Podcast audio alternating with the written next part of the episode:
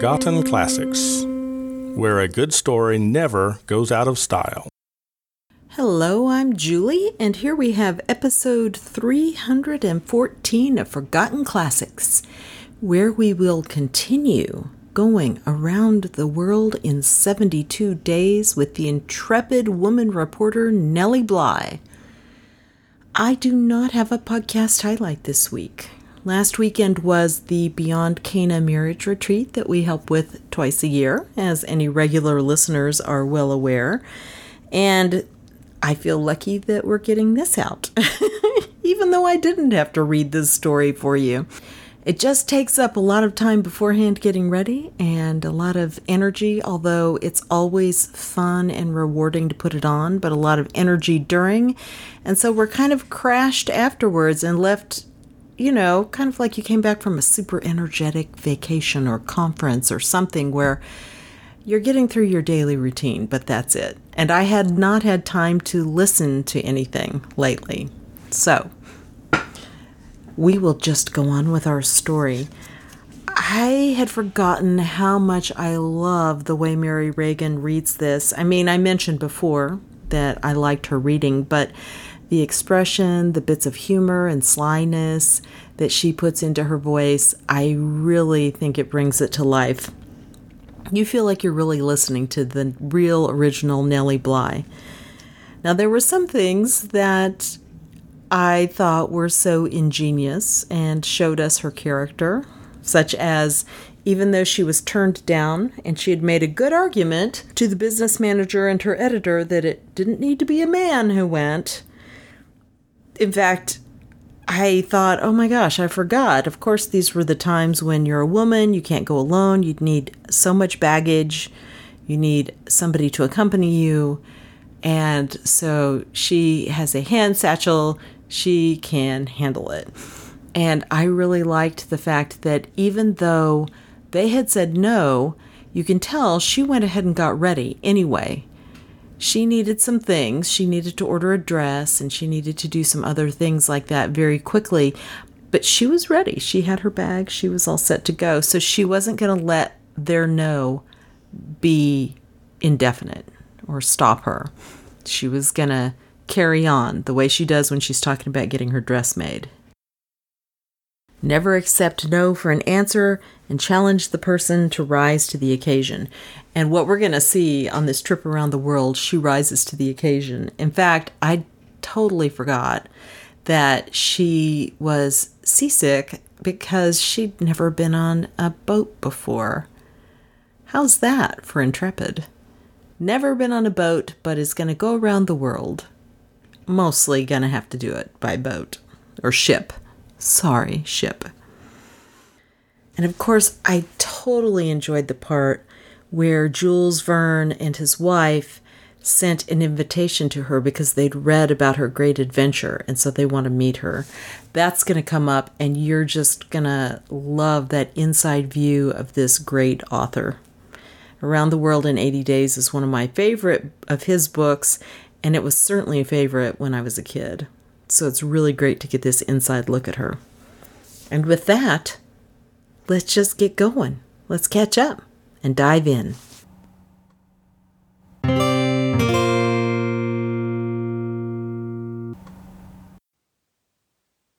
Around the World in 72 Days by Nellie Bly. Chapter 4 Jules Verne at Home. Monsieur Jules Verne and Madame Verne accompanied by Mr. R. H. Sherard, a Paris journalist, stood on the platform awaiting our arrival. When I saw them I felt as any other woman would have done under the same circumstances. I wondered if my face was travel stained, and if my hair was tossed.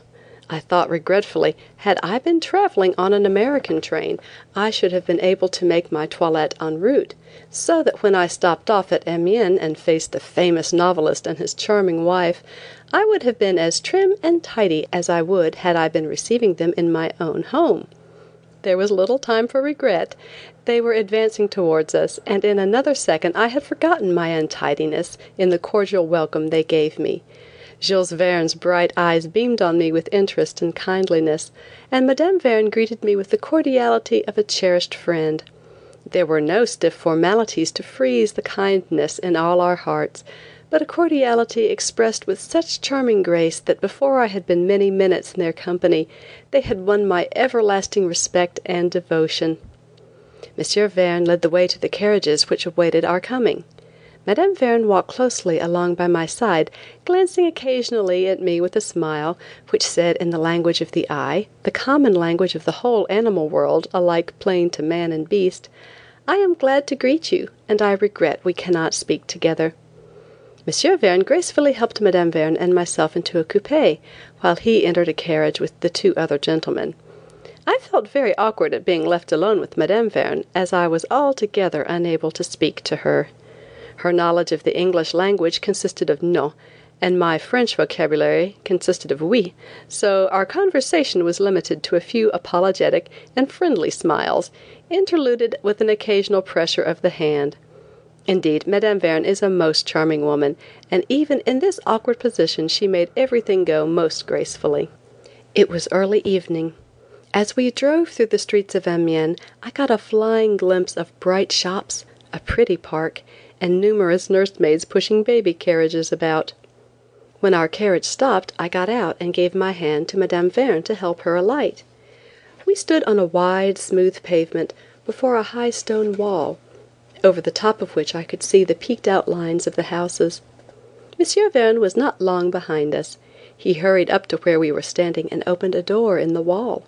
Stepping in I found myself in a small, smoothly paved courtyard, the wall making two sides and the house forming the square. A large, black, shaggy dog came bounding forward to greet me. He jumped up against me, his soft eyes overflowing with affection, and though I love dogs and especially appreciated this one's loving welcome, still I feared that his lavish display of it would undermine my dignity by bringing me to my knees at the very threshold of the home of the famous Frenchman. M. Verne evidently understood my plight, for he spoke shortly to the dog, who, with a pathetic droop of his tail, went off to think it out alone. We went up a flight of marble steps across the tiled floor of a beautiful little conservatory that was not packed with flowers, but was filled with a display just generous enough to allow one to see and appreciate the beauty of the different plants. Mme. Verne led the way into a large sitting room that was dusky with the early shade of a wintry evening. With her own hands she touched a match to the pile of dry wood that lay in the wide open fireplace. Meanwhile M. Verne urged us to remove our outer wrappings. Before this was done a bright fire was crackling in the grate, throwing a soft, warm light over the dark room. Mme. Verne led me to a chair close by the mantel, and when I was seated she took the chair opposite.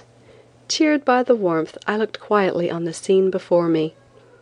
The room was large and the hangings and paintings and soft velvet rug, which left visible but a border of polished hardwood, were richly dark. On the mantel, which towered above Mme. Verne's head, were some fine pieces of statuary in bronze, and as the fire gave frequent bright flashes as the flames greedily caught the fresh wood, I could see another bronze piece on a pedestal in a corner. All the chairs artistically upholstered in brocaded silks were luxuriously easy. Beginning at either side of the mantel, they were placed in a semicircle around the fire, which was only broken by a little table that held several tall silver candlesticks. A fine white Angora cat came rubbing up against my knee, then seeing its charming mistress on the opposite side, went to her and boldly crawled up in her lap as if assured of a cordial welcome. Next to me in this semicircle sat Mr. Sherard. M. Jules Verne was next to Mr. Sherard. He sat forward on the edge of his chair, his snow white hair rather long and heavy, was standing up in artistic disorder. His full beard, rivaling his hair in snowiness, hid the lower part of his face and the brilliancy of his bright eyes that were overshadowed with heavy white brows, and the rapidity of his speech and the quick movements of his firm white hands all bespoke energy, life with enthusiasm. The London correspondent sat next to Jules Verne. With a smile on her soft, rosy lips, Mme. Verne sat nursing the cat which she stroked methodically with a dainty white hand, while her luminous black eyes moved alternately between her husband and myself. She was the most charming figure in that group around the wood fire. Imagine a youthful face with a spotless complexion, crowned with the whitest hair, dressed in smooth, soft folds on top of a dainty head that is most beautifully poised on a pair of plump shoulders. Add to this face pretty red lips that open to disclose a row of lovely teeth, and large, bewitching black eyes, and you have but a faint picture of the beauty of Mme. Verne. This day when she met me she wore a sealskin jacket and carried a muff, and on her white head was a small black velvet bonnet. On taking her wraps off in the house, I saw she wore a watered silk skirt, laid in side plaits in the front with a full straight black drapery that was very becoming to her short plump figure. The bodice was of black silk velvet. Mme. Verne is, I should judge, not more than five feet two in height. M. Verne is about five feet five. M. Verne spoke in a short, rapid way, and Mr. Sherard in an attractive, lazy voice translated what was said for my benefit. "Has Monsieur Verne ever been to America?" I asked. "Yes, once," the answer came translated to me, "for a few days only, during which time I saw Niagara. I have always longed to return, but the state of my health prevents my taking any long journeys.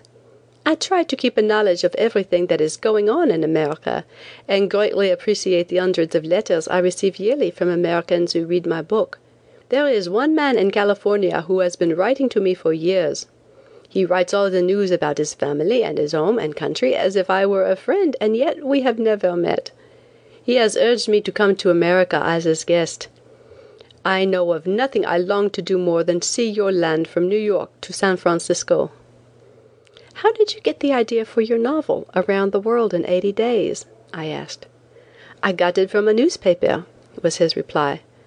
I took up a copy of Le Siècle one morning, and found in it a discussion and some calculations showing that the journey around the world might be done in eighty days. The idea pleased me, and while thinking it over, it struck me that in their calculations they had not called into account the difference in the meridians, and I thought what a dénouement such a thing would make in a novel, so I went to work to write one. Had it not been for the denouement, I don't think I should have ever written the book. I used to keep a yacht, and then I traveled all over the world studying localities. Then I wrote from actual observation. Now, since my health confines me to my home, I am forced to read up descriptions and geographies. Monsieur Verne asked me what my line of travel was to be, and I was very happy to speak one thing that he could understand, so I told him. My line of travel is from New York to London, then Calais, Brindisi, Port Said, Ismailia, Suez, Aden, Colombo, Penang, Singapore, Hong Kong, Yokohama, San Francisco, New York. Why do you not go to Bombay, as my hero Phileas Fogg did? Monsieur Verne asked. Because I am more anxious to save time than a young widow, I answered. "You may save a young widower before you return," Monsieur Verne said with a smile. I smiled with a superior knowledge, as women, fancy free, always will at such insinuations. I looked at the watch on my wrist and saw that my time was getting short. There was only one train that I could take from here to Calais, and if I missed it, I might just as well return to New York by the way I came, for the loss of that train meant one week's delay. If Monsieur Verne would not consider it impertinent, I would like to see his study before I go," I said at last. He was only too happy to show it to me, and even as my request was translated, Mme. Verne sprang to her feet and lighted one of the tall wax candles. She started with the quick, springy step of a girl to lead the way. Monsieur Verne, who walks with a slight limp, the result of a wound, followed, and we brought up the rear. We went through the conservatory to a small room up through which was a winding stair, or, more properly speaking, a spiral staircase. Mme. Verne paused at every curve to light the gas. Up at the top of the house, and along a hall that corresponded in shape to the conservatory below, Monsieur Verne went, Mme. Verne stopping to light the gas in the hall. He opened a door that led off the hall, and I stepped inside after him. I was astonished. I had expected, judging from the rest of the house, that Monsieur Verne's study would be a room of ample proportions and richly furnished. I had read so many descriptions of the studies of famous authors, and have dwelt with something akin to envy our space is so limited and expensive in New York On the ample room, the beautiful hand carved desks filled with costly trinkets, the rare etchings and paintings that covered the walls, the rich hangings, and I will confess it, I have thought it small wonder that amid such surroundings authors were able to dream fancies that brought them fame. But when I stood in M. Verne's study I was speechless with surprise. He opened a latticed window, the only window in the room, and Madame Verne, hurrying in after us, lighted the gas jet that was fastened above a low mantel. The room was very small; even my little den at home was almost as large. It was also very modest and bare. Before the window was a flat topped desk. The usual litter that accompanies and fills the desks of most literary persons was conspicuously absent, and the waste basket that is usually filled to overflowing with what one very often considers their most brilliant productions, in this case held but a few little scraps. On the desk was a neat pile of white paper, probably eight by ten in size. It was part of the manuscript of a novel that M. Verne is engaged on at present. I eagerly accepted the manuscript when he handed it to me, and when I looked at the neat penmanship, so neat in fact that had I not known it was prose I should have thought it was the work of a poet, I was more impressed than ever with the extreme tidiness of this French author.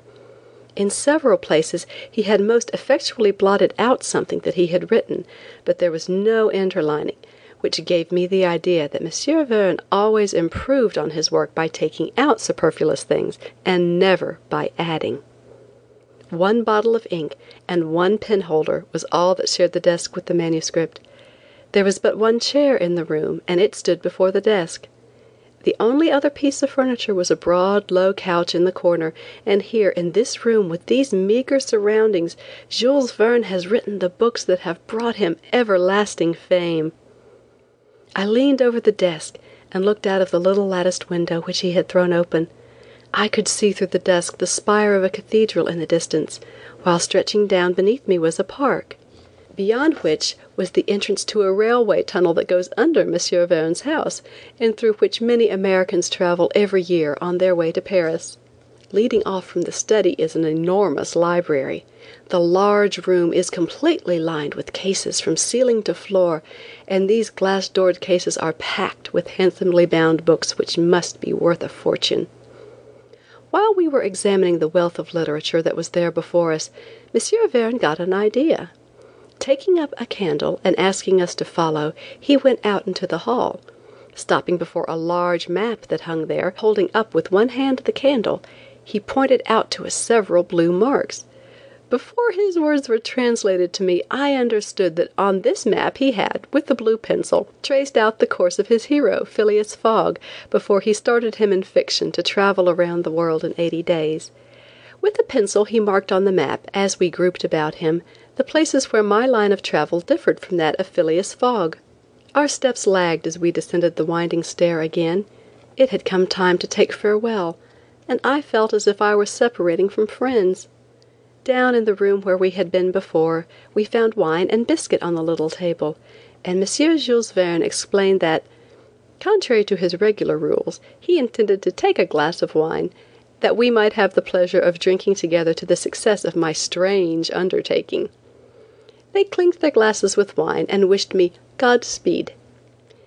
"If you do it in seventy nine days, I shall applaud with both hands," Jules Verne said, and then I knew he doubted the possibility of my doing it in seventy five, as I had promised.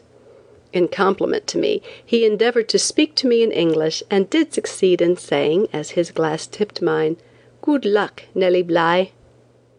Mme. Verne was not going to be outdone by her gallant husband in showing kindness to me.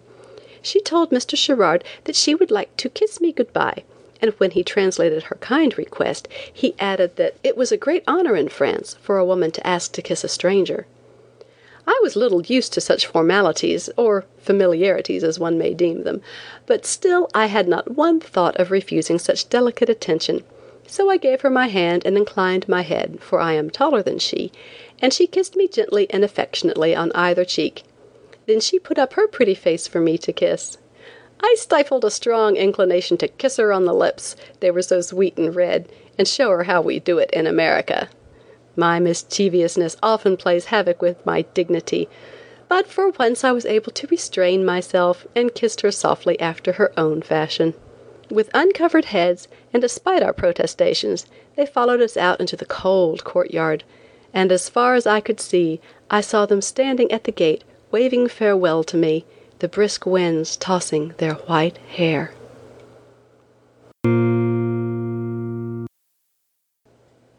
Chapter 5 On to Brindisi When Monsieur and Madame Verne were no longer visible, my thoughts turned to my trip. I feared that the enjoyment of my visit to their home had jeopardized the success of my tour. The driver had been told to make the best speed back to the station, but the carriage seemed to be rolling along so quietly that I could not rest until it was urged again upon the coachman to reach the station in the shortest possible time.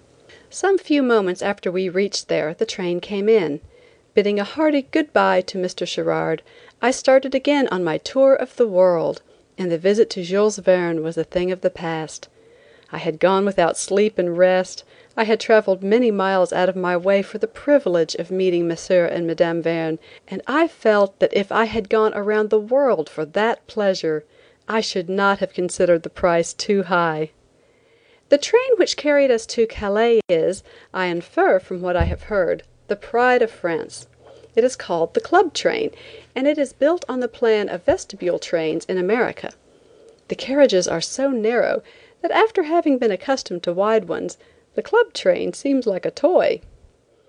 I have been curious to know why this train is called the Club train.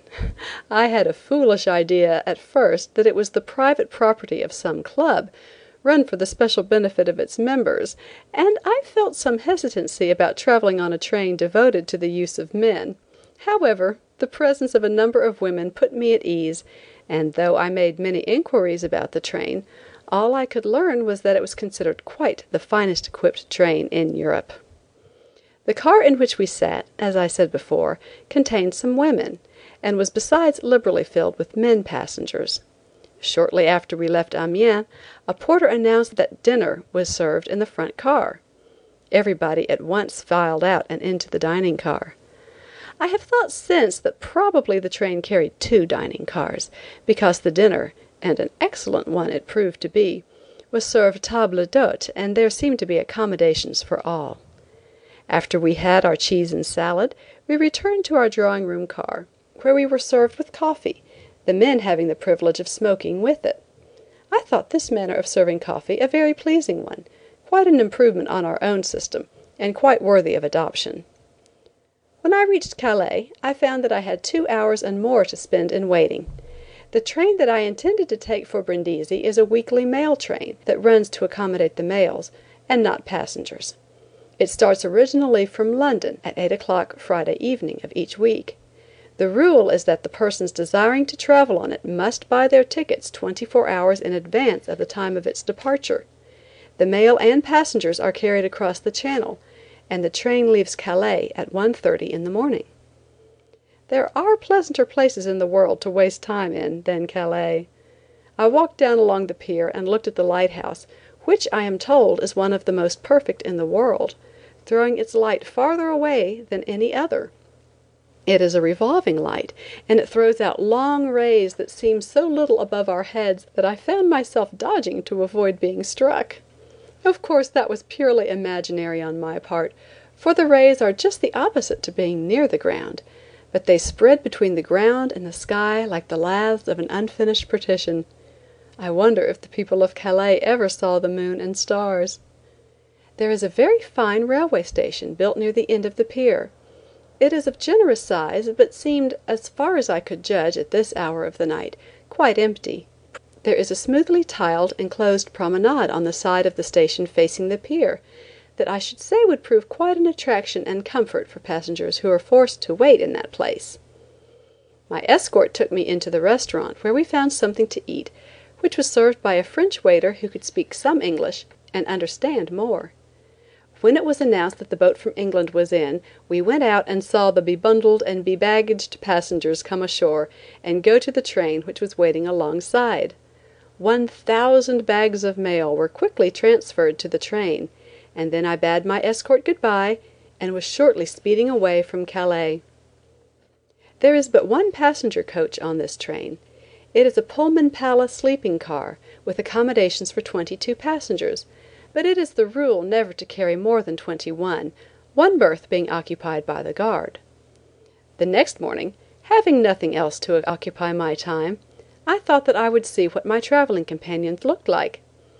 I had shared the stateroom at the extreme end of the car with a pretty English girl, who had the rosiest cheeks and the greatest wealth of golden brown hair I ever saw. She was going with her father, an invalid, to Egypt to spend the winter and spring months. She was an early riser, and before I was awake had gotten up and joined her father in the other part of the car. When I went out so as to give the porter an opportunity to make up my stateroom, I was surprised at the strange appearance of the interior of the car. All the head and foot boards were left in place, giving the impression the coach was divided into a series of small boxes. Some of the passengers were drinking, some were playing cards, and all were smoking until the air was stifling. I never object to cigar smoke when there is some little ventilation, but when it gets so thick that one feels as if it is molasses instead of air that one is inhaling, then I mildly protest.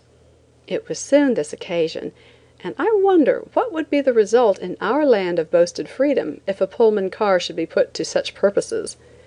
I concluded it is due to this freedom that we do not suffer from such things. Women travelers in America command as much consideration as men. I walked down the car looking in the boxes, only to find them all occupied by unsocial looking men. When I reached the middle of the car, my little English roommate, who was sitting with her father, saw me and kindly asked me to sit down with them. Her father I remember as a cultured, broad minded man, with a sense of humor that helped me to hear with less dread the racking cough that frequently stopped all speech and shook his thin frame as though he had the ague. "Father," the little English girl said in a clear, musical voice, "the clergyman sent you his large prayer book just before our departure, and I put it in your bag." "My daughter is very thoughtful," he said to me. Then turning to her he added, with a smile in his eye, "Please take the first opportunity to return the prayer book to the clergyman, and tell him, with my compliments, that he might have saved himself that trouble, that I was grieved to deprive him of his book for so long." The young girl's face settled into a look that spoke disapproval of her father's words, and a determination not to return the prayer book. She held, clasped to her breast, a large prayer book, and when her father jokingly told her she had brought the largest one she could find, which he looked on as wasting valuable packing space when she could have carried a small one that would have been as much service, I was actually startled by the hard, determined light on her face. In everything else she was the sweetest, most gentle girl I have ever met, but her religion was of the hard, uncompromising kind that condemns everything forgives nothing, and swears the heathen is forever damned because he was not born to know the religion of her belief. She spent all afternoon trying to implant the seeds of her faith in my mind, and I listened, thinking from her words that if she was not the original Catherine Elsmere, she at least could not be more like that interesting character. For the first day food was taken on the train at different stations, and the conductor, or guard, as they called him, served it to the passengers. A dining car was attached in the evening, but I was informed by the women that it was not exactly the thing for us to eat in a public car with men, so we continued to be served in our state rooms. I might have seen more while traveling through France if the car windows had been clean. From their appearance I judged they had never been washed. We did not make many stops. The only purpose of stopping was for coal or water, as passengers are not taken on or off this train between Calais and Brindisi. In the course of the afternoon we passed some high and picturesque mountains that were covered with a white frost. I found that even wearing my ulster and wrapped in a rug I was none too warm. About eight o'clock in the morning we reached Modane. The baggage was examined there and all the passengers were notified in advance to be prepared to get out and unlock the boxes that belonged to them. The conductor asked me several times if I was quite certain that I had no more than the hand bag with me telling me at the same time if any boxes were found locked with no owner to open them, they would be detained by the customs inspectors. When partly assured that I had no trunks, he said that it was not necessary to get out with my hand bag, as no one would think it necessary to examine it. Half an hour later we were in Italy. I was anxiously waiting to see that balmy, sunny land. Though I pressed my face close to the frosty window pane, bleak night denied me even one glimpse of sunny Italy and its dusky people. I went to bed early. It was so very cold that I could not keep warm out of bed, and I cannot say that I got much warmer in bed. The berths were provided with only one blanket each. I piled all my clothing on the berth and spent half the night lying awake thinking how fortunate the passengers were the week previous on this train. Just in the very same place that we were traveling through, Italian bandits had attacked the train, and I thought with regretful envy, if the passengers then felt the scarcity of blankets they at least had some excitement to make their blood circulate. When I got awake in the morning I hastily threw up the window shade and eagerly looked out. I fell back in surprise, wondering if for once in my life I had made a mistake and waked up early. I could not see any more than I had the night before, on account of a heavy gray fog that completely hid everything more than a yard away. Looking at the watch on my wrist, I found that it was ten o'clock, so I dressed with some haste, determined to find the guard and demand an explanation of him. "It's a most extraordinary thing," he said to me. "I never saw such a fog in Italy before. There was nothing for it except to sit quietly counting the days I had been away from New York, subtracting them from the number that must elapse before my return. When this grew monotonous, I carefully thought over the advisability of trying to introduce brown uniforms for railroad employees in the United States. I thought with wearied frenzy of the universal employment of navy blue uniforms in America, and I turned with rest to the neat brown uniforms brightened with a touching of gold braid on the collars and cuffs that adorned the conductor and porter of the India mail. But even this subject would not fill the day, so I began to notice the difference between the whistles employed on these engines and those at home. There was no deafening, ear racking blast from these, but plaintive sounds, pitched in a high key that was very soprano indeed, compared with our bass whistles. I noticed in Italy, as in all the other countries where I found railroads, that trains are started by a blast from a tin horn. Horns such as those that take conspicuous places in political campaigns once every four years, succeeding by the aid of enthusiastic campaigners in making night hideous for several months preceding the election. In most cases these horn blowers seem to be located at the station, but in France and Italy they occupied the front platform of each coach, and I noticed with amusement that the tin horns were chained to them. All day I traveled through Italy, sunny Italy, along the Adriatic Sea. The fog still hung in a heavy cloud over the earth, and only once did I get a glimpse of the land I had heard so much about. It was evening, just at the hour of sunset, when we stopped at some station. I went out on the platform, and the fog seemed to lift for an instant, and I saw on one side a beautiful beach and a smooth bay dotted with boats bearing oddly shaped and brightly colored sails which somehow looked to me like mammoth butterflies, dipping, dipping about in search of honey. Most of the sails were red, and as the sun kissed them with renewed warmth, just before leaving us in darkness, the sails looked as if they were composed of brilliant fire. A high rugged mountain was on the other side of the train. It made me feel dizzy to look at the white buildings perched on the perpendicular side. I noticed the road that went in a winding line up the hill had been built with a wall on the ocean side, still I thought I would not care to travel up it. I got out for a few minutes at the next station where we stopped to take our dinners. I walked into a restaurant to look about. It was very neat and attractive.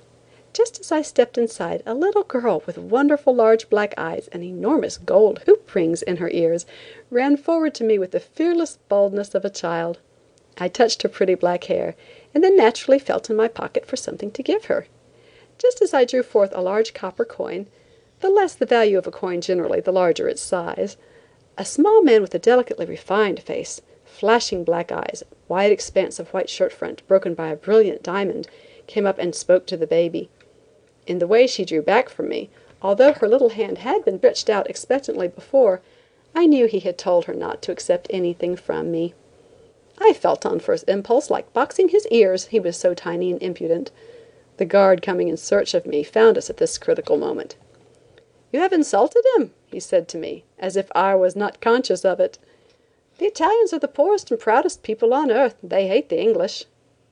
"I am an American," I said bluntly and abruptly. At this a waiter who had been standing close by, apparently not listening, but catching every word just the same, came up and spoke to me in English.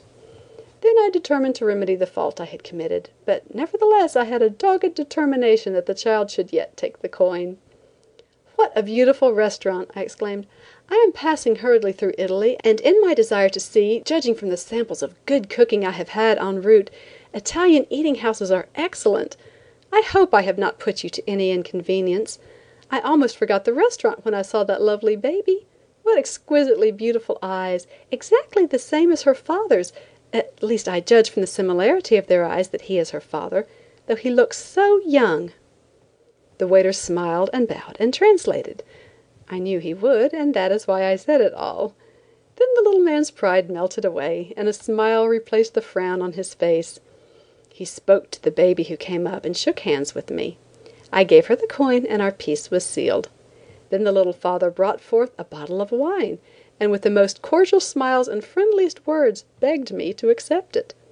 I did not intend to be outdone, so I told the waiter that I must take some wine with me, insisted on paying for it, and with low bows and sweet smiles we took leave of one another, and I rushed after the guard to the train, boarding it just as the horn blew for it to continue on its way. We arrived in Brindisi two hours late. When the train stopped our car was surrounded with men wanting to carry us, as well as our baggage, to the boats.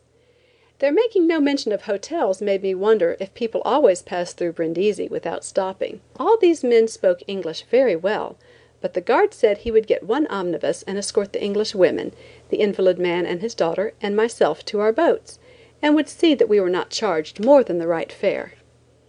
We drove first to the boat bound for Alexandria, where we took leave of my roommate and her father.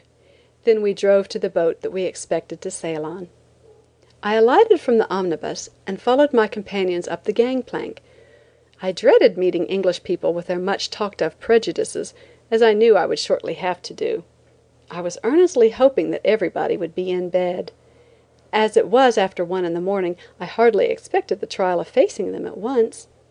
The crowds of men on the deck dispelled my fond hope. I think every man on board that boat was up waiting to see the new passengers. They must have felt but illy paid for the loss of their sleep, for besides the men who came on board, there were only the two large Englishwomen and my own plain, uninteresting self. These women were more helpless than I. As they were among their own people, I waited for them to take the lead, but after we had stood at the foot of the stairs for some time, gazed at by the passengers, and no one came forward to attend to our wants, which were few and simple, I gently asked if that was the usual manner of receiving passengers on English boats.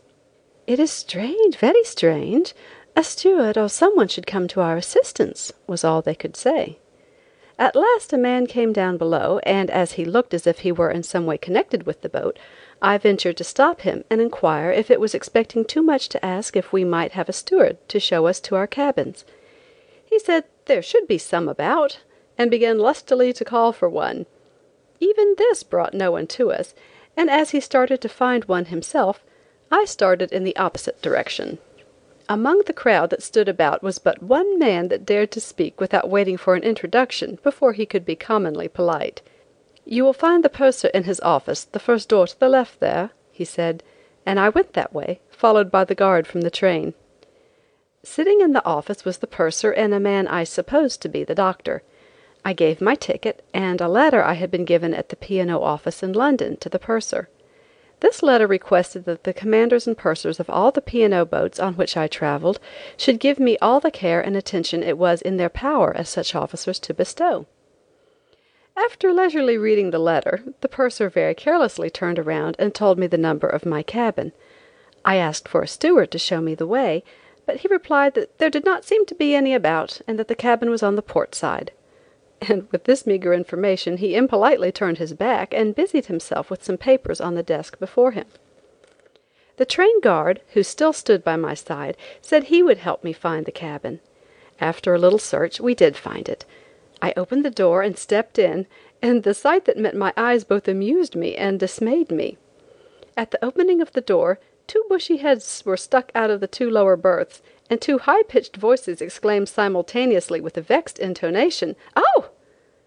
I looked at the band boxes, boots, hand bags, gowns, and the upper berth that was also filled with clothes, and I echoed their "Oh!" in a little different tone, and retired. I returned to the purser and told him I could not sleep in an upper berth and would not occupy a cabin with two other women. After looking again over the letter I had brought him, as if to see how much weight he should give it, he referred me to another cabin. This time a steward made his appearance, and he took the part of an escort. I found a pretty girl in that cabin, who lifted her head anxiously, and then gave me a friendly smile when I entered.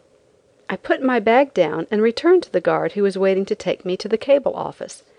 I stopped to ask the purser if I had time to make the trip, to which he replied in the affirmative, with the proviso, "If you hurry."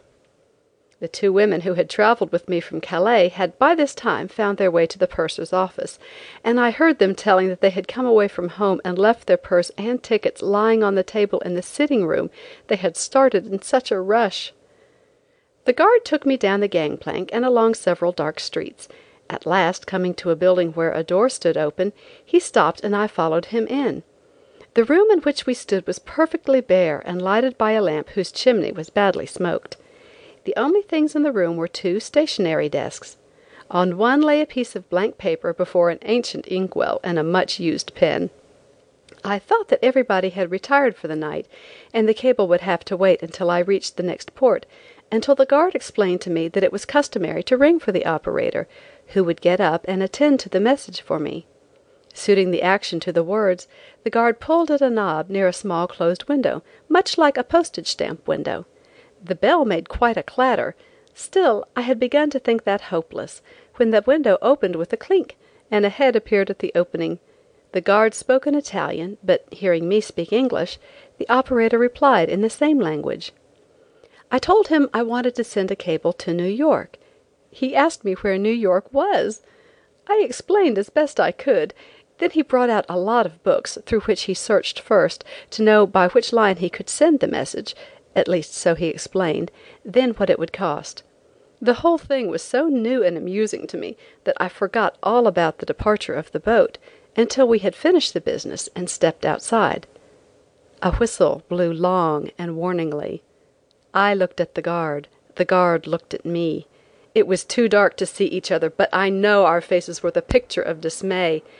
My heart stopped beating and I thought with emotions akin to horror, my boat was gone, and with it my limited wardrobe. "Can you run?" the guard asked in a husky voice. I said I could, and he, taking a close grasp of my hand, we started down the dark street with a speed that would have startled a deer. Down the dark streets, past astonished watchmen and late pedestrians, until a sudden bend brought us in full view of my ship, still in port. The boat for Alexandria had gone, but I was saved.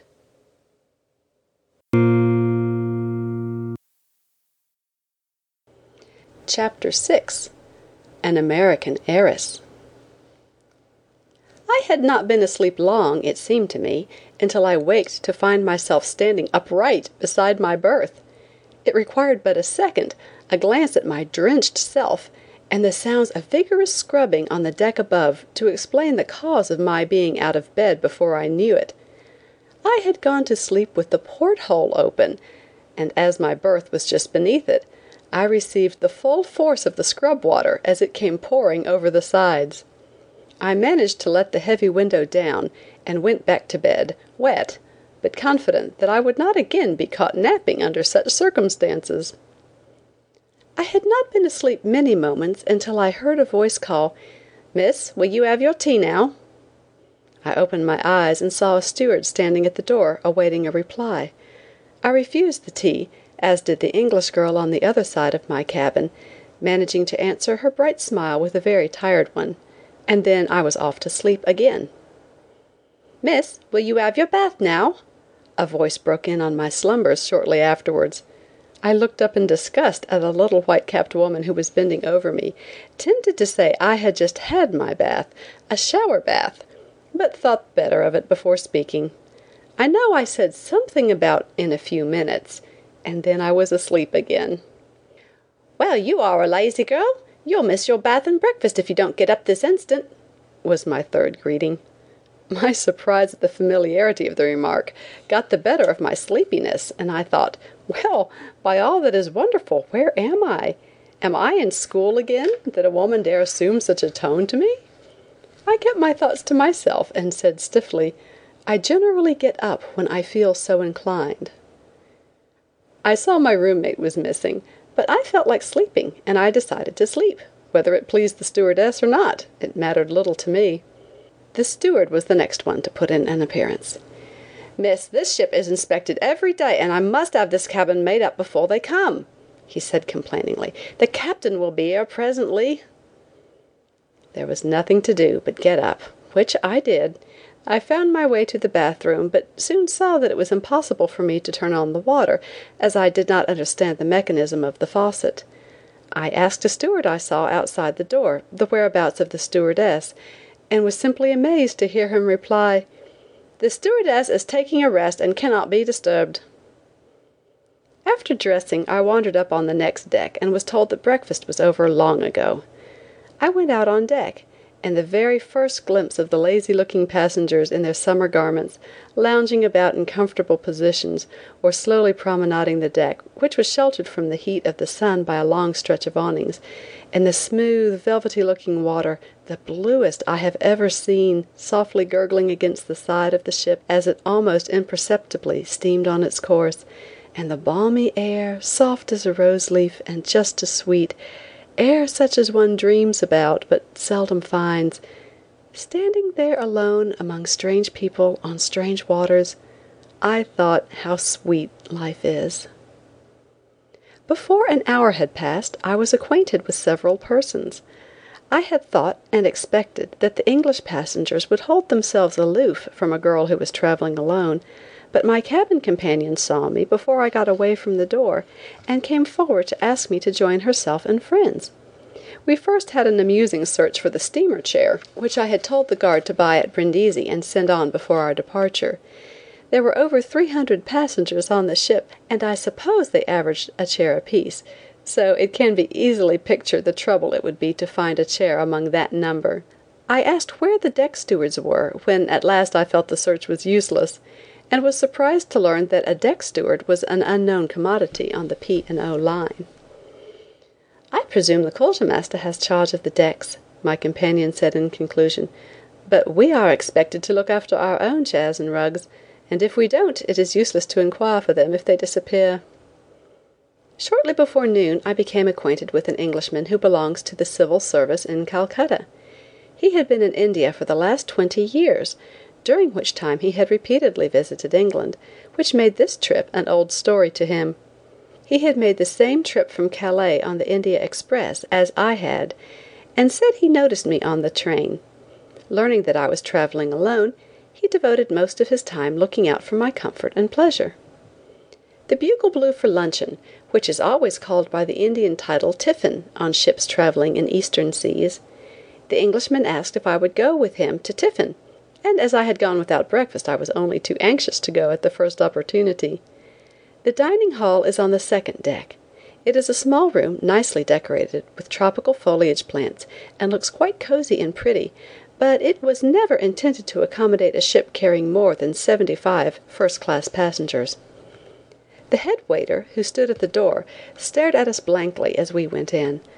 I hesitated, naturally thinking that he would show us to some table but as he did not I suggested to the gentleman with me that he ask before we take our places.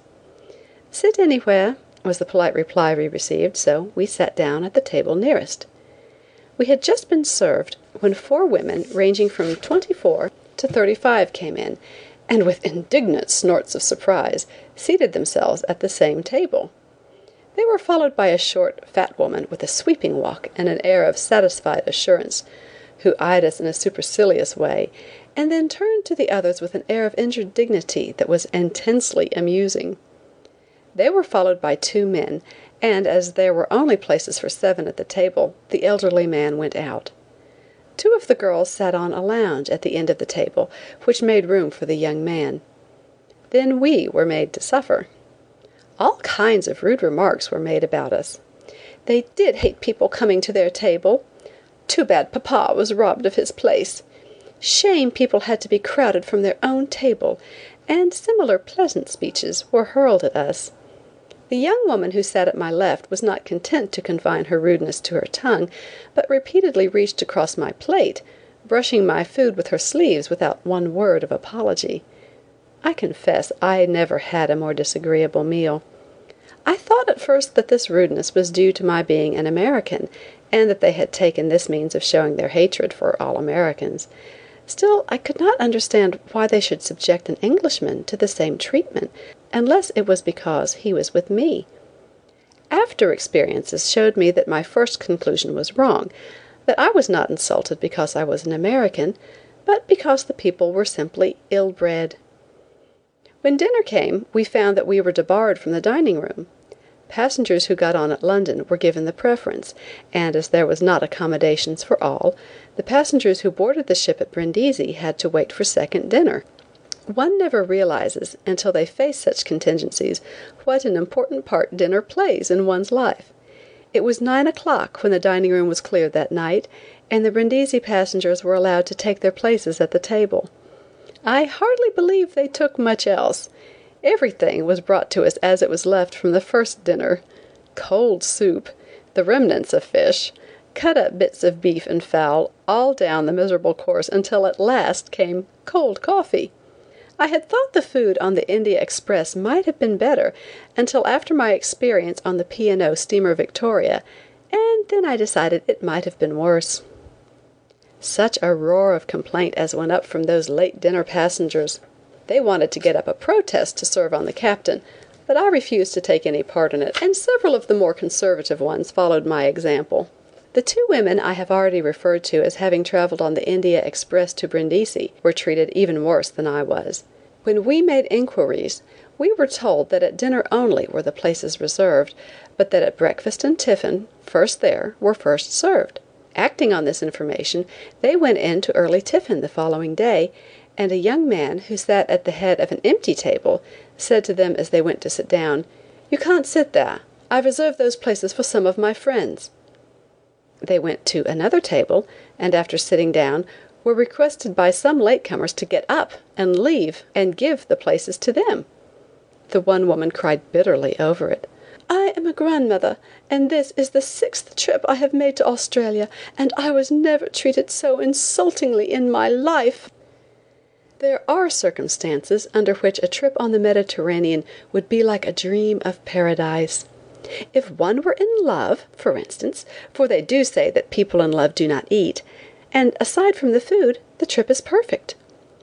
Probably it is a hope of finding the cure that will help them to forget a stomach void that makes love the principal subject on the P. and O. boats.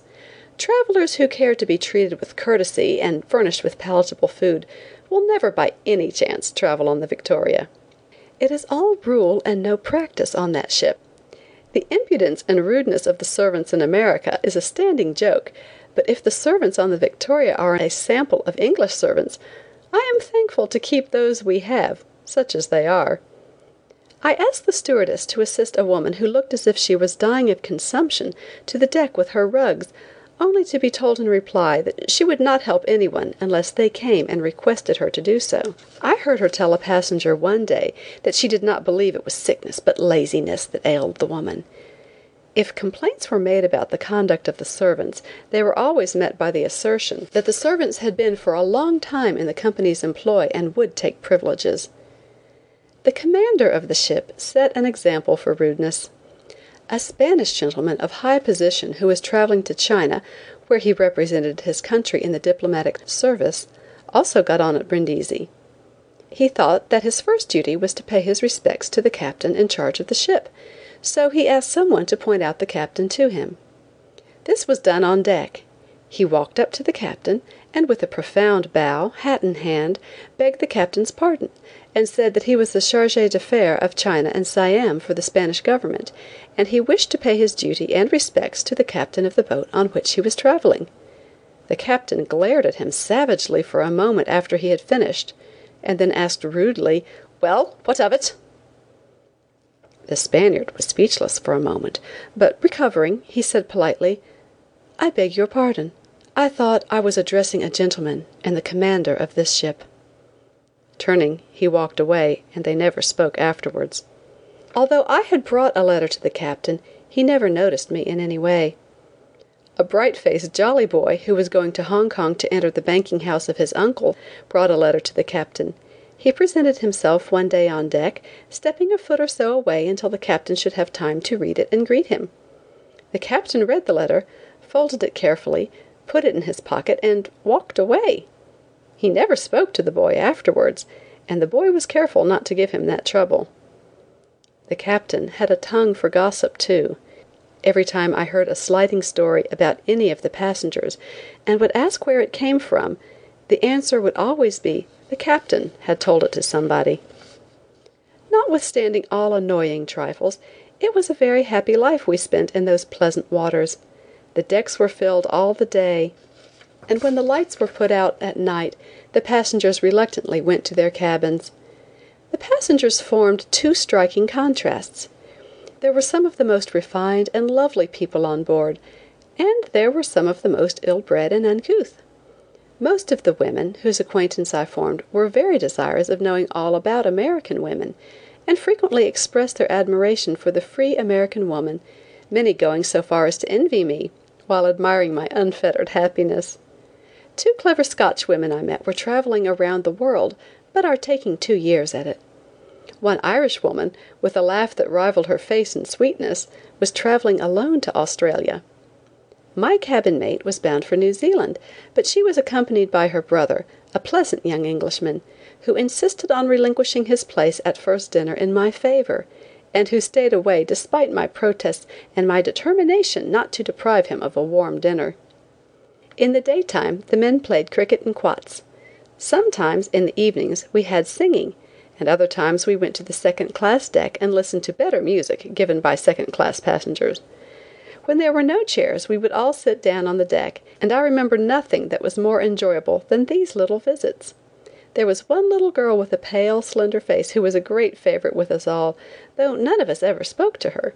She sang in a sweet, pathetic voice a little melody about who'll buy my silver herrings, until I know if she had tried to sell any, we should have all bought. The best we could do was join her in the refrain, which we did most heartily. Better than all to me it was to sit in a dark corner on the deck, above where the sailors had their food, and listen to the sounds of a tom tom and a weird musical chanting that always accompanied their evening meal. The sailors were Lascars, they were not interesting to look at, and doubtless if I could have seen as well as heard them at their evening meal it would have lost its charm for me. They were the most untidy looking lot of sailors I ever saw. Over a pair of white muslin drawers they wore a long muslin slip, very like in shape to the old time night shirt. This was tied about the waist with a colored handkerchief, and on their heads they wore gaily colored turbans, which are really nothing but a crown of straw with a scarf shaped piece of bright cloth often six feet in length, wound about the head. Their brown feet are always bare. They chant, as all sailors do, when hoisting sails, but otherwise are a grim, surly looking set, climbing about over the ship like a pack of monkeys. When I boarded the boat at Brindisi, the purser gave me some cables that had been sent to me, care of the Victoria. After we had been out several days, a young woman came up to me with an unsealed cable and asked if I was Nellie Bly. Upon telling her I was, she said that the purser had given the cable to some of the passengers the day before, as he did not know who Nellie Bly was, and after two days traveling among them, it reached me. Occasionally we would have a dance on deck to the worst music it has ever been my misfortune to hear. The members of the band also washed the dishes, and though I could not blame the passengers who always disappeared at the appearance of the musicians, still I felt sorry for them it was both ridiculous and pathetic that they should be required to cultivate two such inharmonious arts. One of the officers told me that the band they had before were compelled to scrub the decks, and their hands became so rough from the work that it was impossible for them longer to fill the role of musicians, so they were discharged and the new band were turned into dishwashers instead of deck scrubbers. I had not been on the Victoria many days until someone who had become friendly with me told me it was rumored on board that I was an eccentric American heiress, traveling about with a hairbrush and a bank book. I judged that some of the attention I was receiving was due to the story of my wealth. I found it convenient, later on, to correct the report, when a young man came to me to say that I was the kind of girl he liked, and as he was the second son and his brother would get both the money and the title, his sole ambition was to find a wife who would settle a thousand pounds a year on him. There was another young man on board who was quite as unique a character and much more interesting to me. He told me that he had been traveling constantly since he was nine years old, and that he had always killed the desire to love and marry because he never expected to find a woman who could travel without a number of trunks and bundles innumerable. I noticed that he dressed very exquisitely and changed his apparel at least three times a day, so my curiosity made me bold enough to ask how many trunks he carried with him. "Nineteen," was the amazing reply. I no longer wondered at his fears of getting a wife who could not travel without trunks.